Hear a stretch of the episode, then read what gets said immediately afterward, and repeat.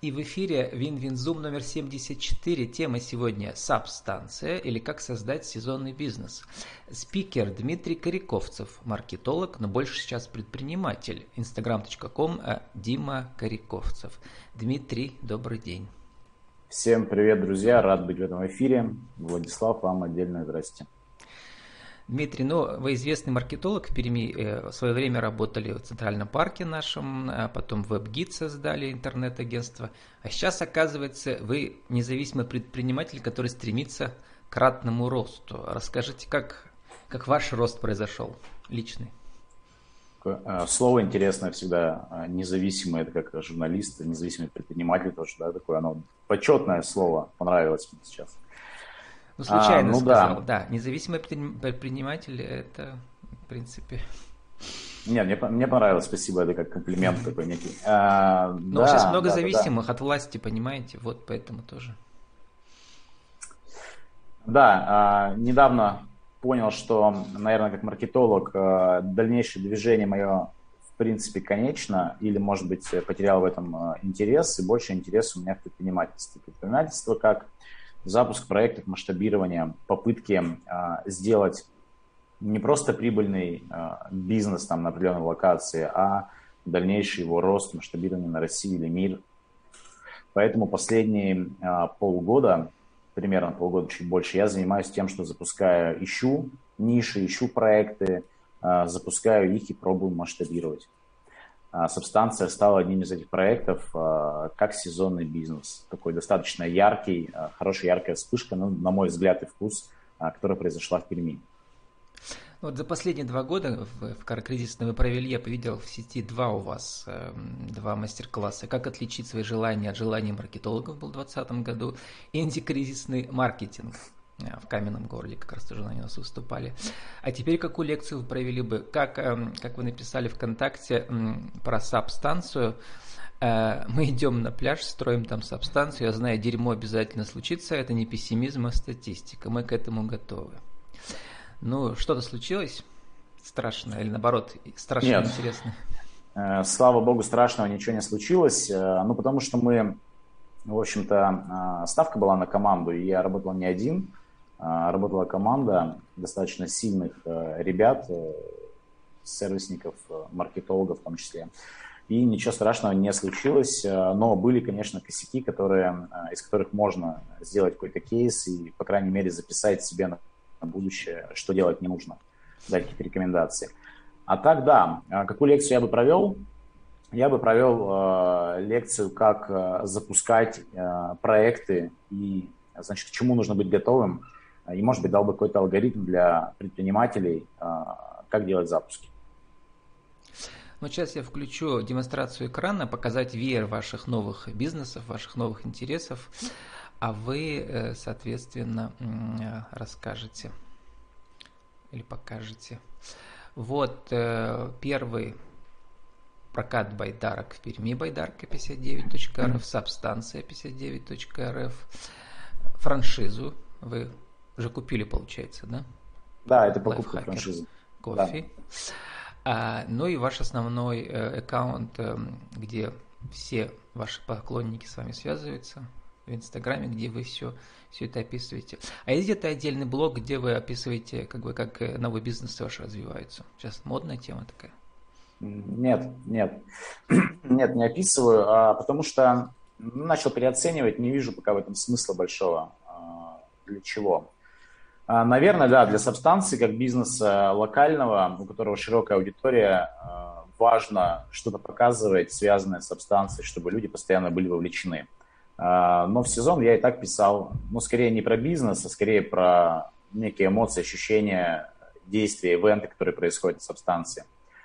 Идти по стопам Федора Овчинникова, который, ну, вы помните, да, начинал свой магазин книжный, первый свой магазин, он раскачивал через блог, этот кейс у него выстрелил. Ну, я пробовал, когда-то были попытки, но мне показалось, что у меня несколько другая аудитория, более такая casual, что ли, более, которая просто приходит поразвлечься в Инстаграм. Ну вот я живу 3 месяца уже в Екатеринбурге и, соответственно, ходил по набережной, там огромная набережная, гораздо больше, чем у нас в Перми, озеро Шарташ, и там вот эта субстанция есть, наблюдал, да, как там вот совсем начинающие участвуют, даже какие-то такие женщины крупных форм не боятся, да, вот, то есть, в принципе, такой спорт, он не то что прямо для молодых, он модный для всех в этом смысле, да, как позиционируете вы себя? Совершенно верно. Это занятие, которое свойственно всем. Здесь, знаете, такая штука интересная. Для меня было открытие, хотя это было прогнозируемо, но почему-то я не подумал.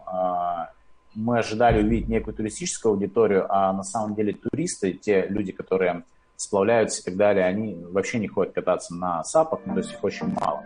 И наоборот, люди, которые ходят гулять на САПах, они не хотят идти в длинные сплавы. То есть прогулка на сабборде – это некое развлечение после рабочего дня или до его начала.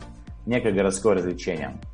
Поэтому, да, люди приходят очень разные, и у инструктора четкие алгоритмы действий, как там, вести себя с теми или иными людьми. Постарше, помладше, с детьми, с крупными, с людьми, которые встают на доску, мы видим, что координация на нуле, потому что очень важно иметь эту координацию.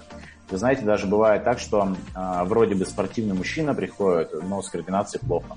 И так бывает, то есть обратная сторона. Или наоборот, крупная дама встает и уверенно себя чувствует на доске. Там я видел как раз на этом озере Шарташ стоял инструктор и в этот мегафон кричал, там типа, что кричит обычно, там типа, держи там это или что-то, держи парус. Нет, с парусом это отдельное, это другой еще вид, да, как там есть. Да, парусов у нас нет. А давайте разберемся в терминологии, вот чем отличается САП от байдарки, байдарка там, еще и что с парусом, как называется? Скорее тут каяк от байдарки надо отличить. Байдарки – это чаще надувные суда, а каяки больше считаются океанические, морские или там прыгать по порогам – это скорее пластик. Вот у нас надувные байдарки. Они удобны тем, что их можно положить в машину и увезти, и они очень устойчивы, очень крайне устойчивы.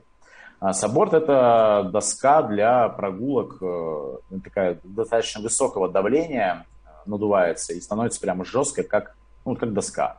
Вот это для прогулок. Также на доску для сабборда можно установить парус. Есть специальные модели с парусом. То есть в центре некая втулка, устанавливается мачта и ставится парус. Вот. Еще путают с вейкбордом иногда. Ну, то есть тоже спрашивают, в чем разница. Вейкборд – это доска, которая тянет вас за каким-то тросом, за лодкой или лебедкой. Она такая композитная, она покороче и для того, чтобы прыгать по волнам. Ну вот я смотрю на ваши цены, и как раз в моих соцсетях промелькало, я видел про утренние прогулки, да, в 7 утра с завтраком. Это вы делали, да, получается? Да, я вот смотрю на наши цены, вижу, что у нас верстка съехала, надо будет поправить. 1000 рублей это за сколько человек? 1000 рублей это за одного человека, а все прогулки проходят 1 час. И они входят в стоимость, что еще, завтрак получается, да? Да, ценовая политика достаточно такая, тоже мы долго утрясали. 1000 рублей – это крайний утренний и крайний вечерний заезд. Почему? Потому что рано утром это рассвет, это такое, инстаграмное, назовем это время, да, потому что что надо людям? Людям нужно, кроме прогулки, новых ощущений и спортивного опыта, получить фотки в инстаграм.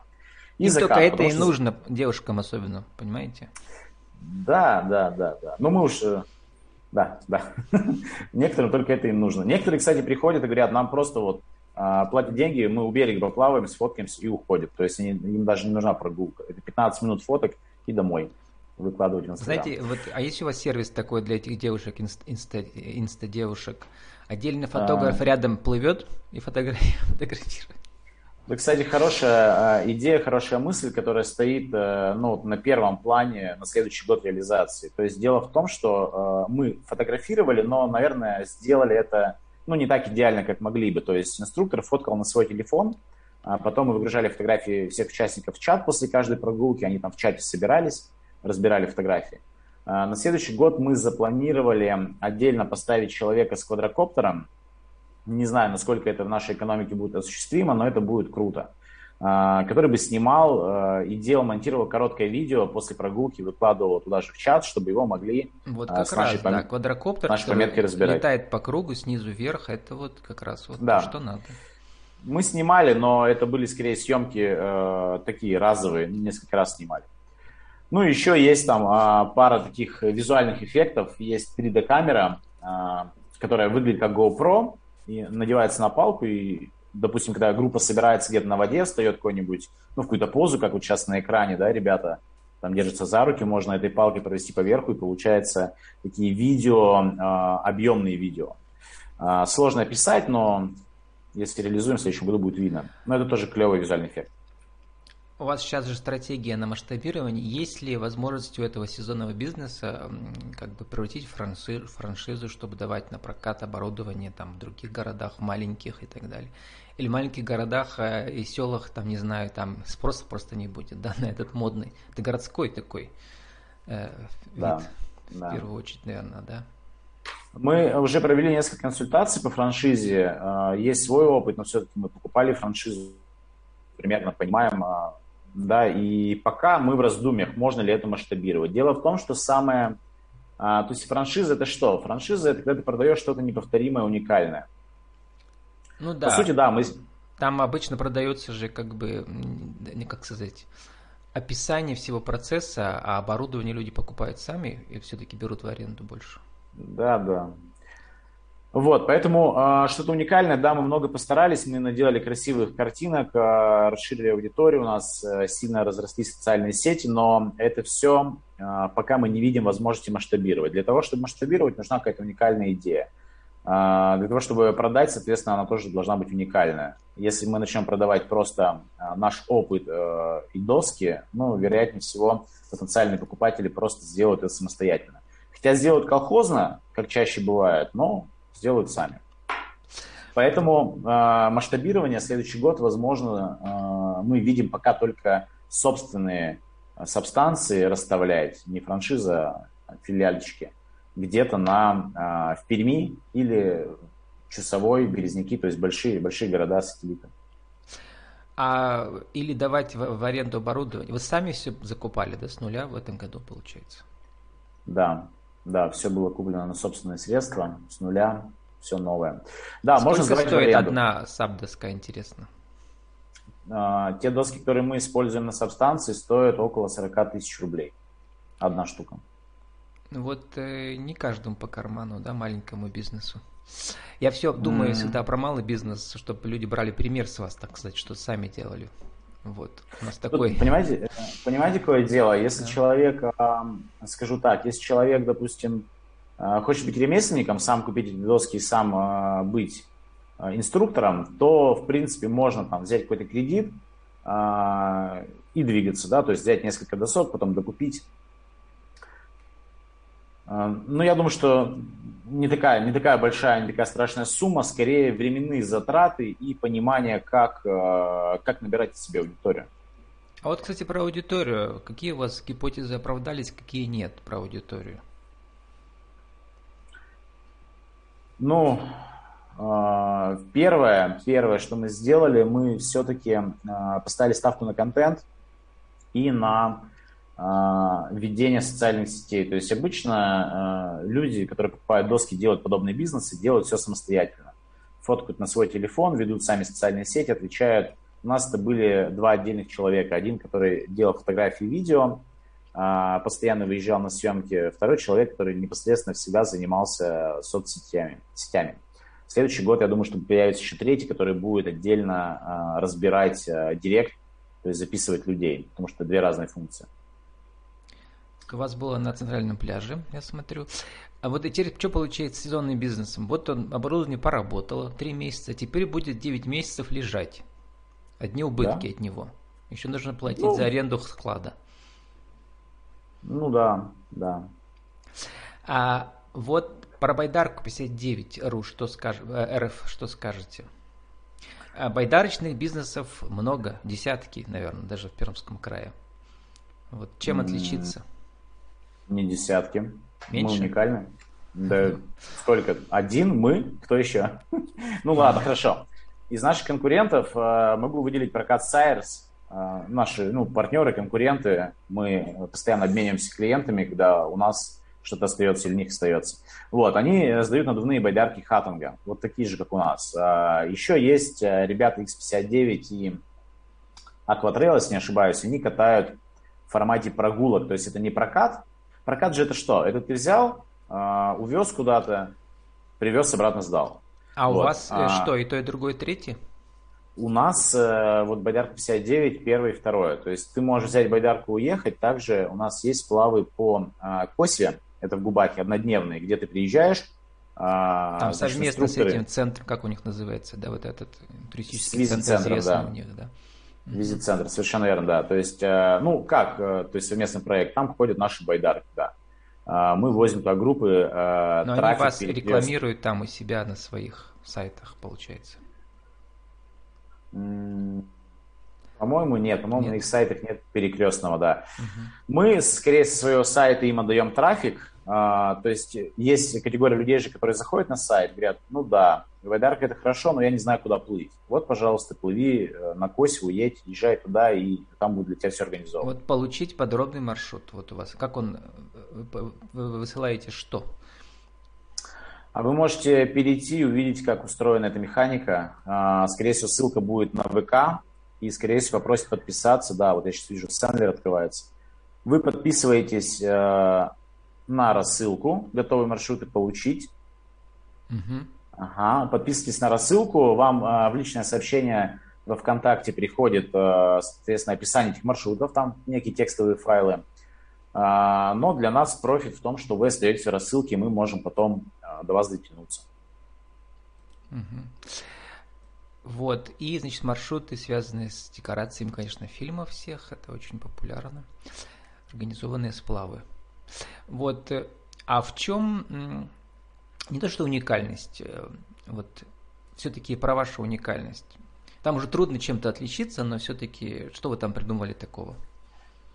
Чтобы только у вас было. Вы имеете в виду в прокате? Да, в прокате, да. Так понимаете, какая штука, то есть если ты один, то не обязательно что-то придумывать. Вот субстанция, мы были не одни, мы понимали, что заходим в конкурентный рынок. Такой, как... То есть, а у меня было ощущение, что проката байдарок много. На самом деле ведь получается мало, да. Только больших нету, да. Знаете, как это началось? Вот байдарка, которая на фотографии вот оранжевая, да, вот эта вот рыжая, это моя первая байдарка, которую я купил в карантин в том году, в начале сезона, и успешно на ней ходил весь сезон. Проблема в том, что я бы взял в прокат, я бы не стал покупать. Нет в прокате. Поэтому можно было ничего не креативить и никак не отличаться, а просто заявить о себе. Наша задача была рассказать людям, что мы есть, появились, и, в принципе, такой формат существует. А вот интересно, за сколько сезонов, если за один успеет байдарка свою цену, так сказать, окупить? За один сезон успевает окупить, если опять же, поработать с трафиком. Трафик имеете в виду... таргет, всякую вот эту всю сложную стратегию интернет-маркетолога, которой вы всех учите. Да. Ну вот понимаете, какая штука, то есть, допустим, мы запустились в начале мая, там в мае кто-то взял несколько прокатов, было это по моим знакомым, то есть из моего инстаграма, и кто-то ссылку кому-то скинул, просто такой первый, так сказать, сливки, да, некие. Люди, которые хотели, до них было легко дотянуться. Мы в мае запустили таргет. Таргеты работали в ВК, в Инстаграм, продаж было, не очень много, но было интуитивное ощущение, что мы должны крутить рекламу до лета, пусть она и крутится в минус, и набирать некую критическую массу. Так и произошло. То есть реклама работала в убыток, но продолжала работать. И, соответственно, в июле и в августе, когда устояли эти хорошие погоды, это все выстрелило. То есть там был троекратный, то есть, как сказать, троекратный букинг, да, мы не могли сдать в аренду, мы брали у Сайерсу проката, отправляли им, мы брали еще у ребят, у знакомых, которые купили такие байдарки для организации собственных туров и не стали это делать. То есть нашего оборудования не хватало. Вот это сегодня не тема франшизы, но раз вы ей тоже занялись, интересно спросить вас, вот вы сейчас взяли франшизу чужую, чтобы научиться потом на их кейсе продавать свою в будущем какую-нибудь? Ну, тут была цель другая, нет, что мы это примерно понимаем, потому что, например, даже агентство и там маркетинговый опыт, мы ведем франшизы, то есть продаем их, делаем трафик на франшизы, создаем. А здесь была задача, да не было задачи, то есть запуск, просто нам понравился формат. Я сам, вот это что такое, это кофейня самообслуживания. Я когда летал, когда часто Пермь-Сочи, Сочи-Пермь, мы жили зимой в Сочи, я натыкался на подобный формат в аэропорту в зоне выхода. Да, чем они отличаются? В принципе, ведь давно уже эти аппараты стоят везде, во всех центрах торговых и на вокзалах, да? Нет. Ну, в смысле, да. В Перми, например, рынок пустой. В Перми рынок пустой, этих аппаратов немного. Самый яркий пример, который можно привести, это заправки Лукойла, например, да? Когда заезжаешь, там можно попить кофе. Что-то похожее. Но там аппараты похуже. Да, аппараты том, бывают разные, видно и по цене там, да, даже. И по разнообразию предлагаемого. Ну вот видите, да, то есть этот аппарат, вот стойка, которая сейчас на экране, стоит порядка 360 тысяч рублей. Из нее сам аппарат стоит 1500, если не ошибаюсь. Ну, довольно дорого, это хорошая машина, интеллектуальная. Вот, отличается. И вы ее взяли в аренду, получается, да? Или купили? Нет, нет, мы это все, это собственность. То есть, по сути, такой формат даже не франшизы, он без роялти. Мы не платим ежемесячное отчисление, это просто покупка. Покупка аппарата. Да. Прибыль 80 тысяч рублей. До 80, окупаемость 5 месяцев. Если вы сказали стоимость, там несколько сотен тысяч и так далее. Это неправда. Это, как всегда, неправда, да. Ну, понимаете, да, преувеличивают в описании. Да, франшизы, описание франшизы всегда строится на самых удачных кейсах, а как мы знаем, никогда сколько, не бывает. Да, 5-10% где-то повезло кому-то, да. Ну, вот что по итогу, скажем, можно сказать, сколько она у вас уже работает, что у вас там тоже? Вас она работает... удивила, может быть, не удивила? Она работает 4 месяца, и, слава богу, она работает, потому что был такой момент, когда мы покупали эту франшизу, мы постарались учесть все подводные камни, но не учли один самый главный. Ну, это просто глупость, наша ошибка. Самый главный подводный камень – это локация. Их просто некуда ставить впереди. Ну вот я, кстати, об этом подумал, где самое крутое место и как договориться с теми, кто там этим местом владеет. Да, дело в том, что мы поставили на офисное здание, что, в общем, справедливо, белые воротнички, люди, которые работают за компьютером, пьют кофе, постоянно ходят в какой-то кофе-to-go рядом и, ну, актуально ставить в такие центры. Но я обзвонил, я лично обзванивал, решил не нанимать никого, потому что, ну, хотелось понять, как устроен рынок. Проблема в том, что у всех либо уже стоит кофейня где-нибудь под лесенкой, классическая, с бариста, и они не хотят создавать конкуренцию, что тоже справедливо. Либо нет места, помещения коридорного типа, либо еще какие-то причины. Ну, то есть, в итоге мы поменяли локацию 2 раза. Поставили сначала в магазин проходной в Кондратово, но это было... Вандализм. То есть подростки бегают и просто местные. Подростки бегают и воруют, да. Слушайте, а стоит... это ведь еще нужно платить вам там за аренду этого, как сказать, квадратных метров или что это там? Ну, тут договорная основа, надо понимать, что если считать чистую аренду, то она будет копеечная, там 1000-2000 рублей в месяц, потому что его площадь, которую он занимает, она там 1 квадрат. Поэтому, ну, 1000 рублей, может, не всех устраивает, поэтому, ну, как бы такая договорная история. Договоримся с собственниками. Дмитрий, ну вот вернулись мы на ваш Инстаграм, и должны уже заканчивать. Кому интересно, люди могут подписаться, и вы, как вы пишете, то вы там отвечаете на вопросы какие-то. И какие у вас будут ближайшие мастер-классы по вашей теме, может быть, где сами можно увидеться? Для интернет-радио сформулируйте, как создать сезонный бизнес и что из этого может быть. Так, я так понял, тут 2 вопроса, если правильно уловил. Честно говоря, я не планирую ближайших мастер-классов, потому что полностью ушел в запуски проектов, и у меня сейчас планируется там 2-3, а мастер-классы отнимают время. Пока не вижу в этом смысла. Студентам никогда не отказываю, у меня Политех всегда зовет, для них провожу бесплатно и с удовольствием, ну, потому что сам там всегда этим занимался. Это будет там через 2 недели, но маловероятно, что подписчики интернет-радио появятся на этом мероприятии. Так, и вторая часть вопроса, повторите, пожалуйста. Для интернет-радио в рубрике «Правила жизни бизнеса» формулируйте за 60 секунд вот нашу главную тему сегодняшнюю. Как создать сезонный бизнес, новый, инновативный, интересный и заработать на нем?